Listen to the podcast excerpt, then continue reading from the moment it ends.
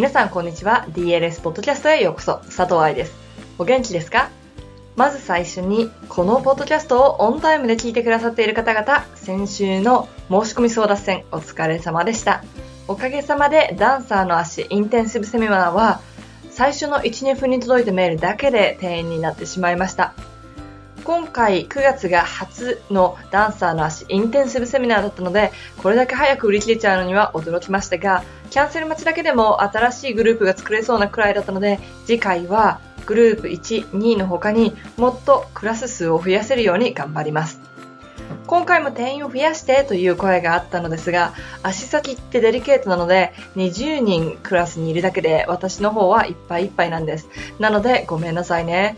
そして表現力セミナーも定員です。これはすごく嬉しかった。というのは表現力ってあまりダンサーにとって勉強するところがないって聞いていたから。大事だと思ってる人も少ないと思ってたんです。やっぱりテクニックとかターンアウトとかコ出しとかってみんなが受講したいセミナーだと思うしそういうセミナーがたくさんあるのを知っていたけれど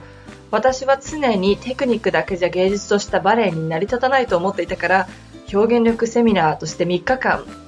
このテーマにどっぷり疲かれる時間を作れて皆さんにお送りできるのが本当に嬉しいです。さて、7月16日から教師のためのバレエ解剖学講座マスタークラスと愛さんに聞いてみようライブの申し込みも始まります。前にインスタグラムで愛さんに聞いてみようの質問イベントに参加してくださった方はご招待コメントを送ってありますので確認してくださいね。3名を VIP にと思っていたんだけれども申し込みも少なかったから期間内に「ハッシュタグ愛さんに聞いてみよう」をつけてくれた人たち全員をご招待します。インスタグラムのところにコメントをつけておいたのでそちらもチェックしてください。マスタークラスは教師のためのバレエ解剖学講座を過去に受講したことがある人だけをご招待している特別復習クラスです。次回の教師のためのバレエ解剖学講座は2017年1月になりますのでお楽しみに。さて、最近のポッドキャストでは解剖学ヘビーなものをお送りしてきましたが、今日は少し趣旨を変えて進路について見ていこうと思います。なぜかっていうと、7月後半だから。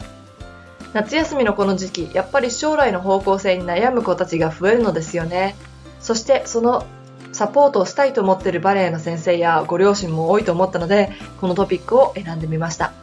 今日は怪我と解剖学という記事をお送りします。これは私、佐藤愛がどうやって解剖学っていうものに最初に出会ったのかっていうこと。バレエ解剖学マニアで足先の骨 T シャツなんて作ってしまっている今ですが、それが始まった最初の最初をお話ししていきましょう。では、本文です。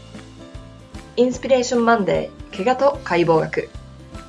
今日は私がどうやって解剖学の世界に入っていったのか、そのインスピレーションはどこから来たのかというお話をしようと思います。バレエ留学をしてすぐ私は足の裏の痛みのせいでルルベはもちろん歩くことも難しくなってしまった時期がありました。この痛みは日本にいた時から少し感じていたんだけれど別にそんなにひどくならないからいいなと思ってほっといてた。毎日踊るようになってからは痛みが増し良くなるまでは踊ってはダメという判断がされたのもそのすぐ後でした。留学してから半年も経ってない。バレエ学校でクラスメートが踊るのを毎日床に座って見学しながら、一体私は何をしてるんだろうと悲しくなっていました。当時住んでいたところは学生寮でした。バレエ学校の学生寮ではなく、メルバルンの街に留学している大学生のための寮。狭い狭い部屋で他の寮生の話し声や足音を聞きながら放課後や夜、ぼーっと過ごしていたのを覚えています。そんな中でやることをくれたもの、それはダンスアナトミーアナリシスというクラス。ダンス解剖学と研究。解剖学的なところからバレエを勉強すること、そしてステップの名前や意味を研究することという内容のクラスでした。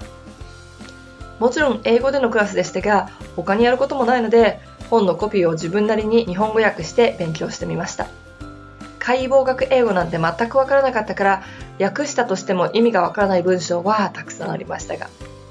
けれどその科目の試験でとても良いマークをもらうことができました私結構できるじゃない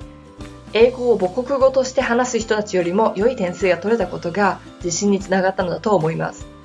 これが解剖学を好きになったきっかけでした。もちろん、とっても簡単なテストだったというのは置いておいて。踊りを断念して次に進もうと思った時、どうして怪我をしたのかが知りたくって、理学マッサージ師の勉強を始めました。その時の話は他の記事でもうちょっとしてますね。海外の専門学校で留学生たった一人、その中で頑張って勉強していけた秘密は、このバレエ学校でのテストだったんだと思います。もちろん本当に興味深い勉強内容だったというのも助けになりました。辛い時、将来のことに悩んでいる時、怪我をしている時、次のキャリアを探している時、何がきっかけで次のドアが開くかわかりません。衣装作り、舞台メイク、解剖学、エクササイズコーチ、音響、シアター演出、マーケティング、栄養学、スポーツ心理学、バレエ教師や振付家だけでなくてもバレエに関わっていられる仕事はたくさんあります。いつ何があるかわからないし、安定しない仕事でしょ？ダンサーっていうのは。そして踊っていられる時間も長くないですよね。興味があることに興味を持ち続けること、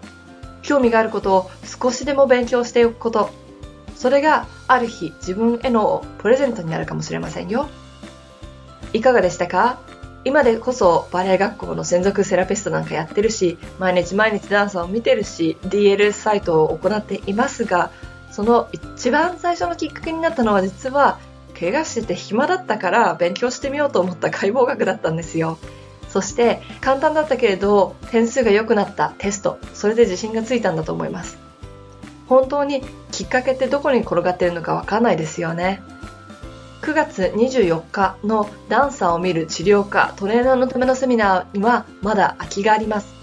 もし将来私みたいにダンサーを見る治療科やトレーナーなんかになりたいなと思ったらこのセミナーに参加することもできますよ。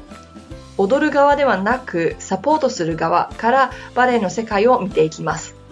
また、フロアバーなどトレーナー、インストラクターを今やっている人でより進んでダンサーをそしてプロのダンサーをサポートしていきたいなと考えている人も参加できます。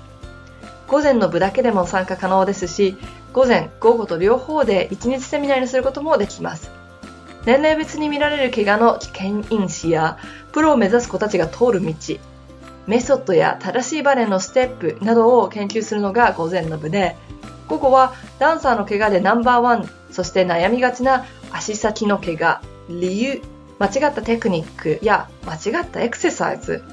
そしてトーシューズの構造などをお話ししていきます。このセミナーに参加してくださる方々には、もうすでにプロのダンサーと一緒に働いている人やダンサーを見ている人たちがたくさんいます。そういう人たちの声やお仕事の内容を実際に聞いてみるっていうこと、それ自体もすごくいい勉強になると思いますよ。申し込みは DLS ストアでできますので、そちらからどうぞ。セミナーの内容への質問や相談などがあったら、ぜひ、hello.dancerslifesupport.com にご連絡くださいね。では、また来週、ポッドキャストでお会いしましょう。ハッピーダンシング、佐藤愛でした。